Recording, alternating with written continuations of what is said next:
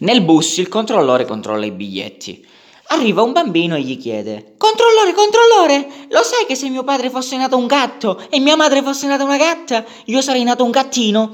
E il controllore: Sì, bambino, lo so, vai a sedere che devo lavorare. E il controllore continua a lavorare. Dopo un po' il bambino arriva e gli dice: Controllore, controllore, lo sai che se mio padre fosse nato un gatto e mia madre fosse nata una gallina, io sarei nato un pulcino?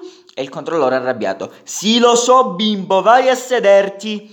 Dopo un po' il bambino ritorna e dice: Controllore, controllore. E il controllore: Bimbo, ma se tuo padre fosse nato cornuto e tua madre buttana, tu cosa saresti nato? E il bimbo: Io sarei nato controllore.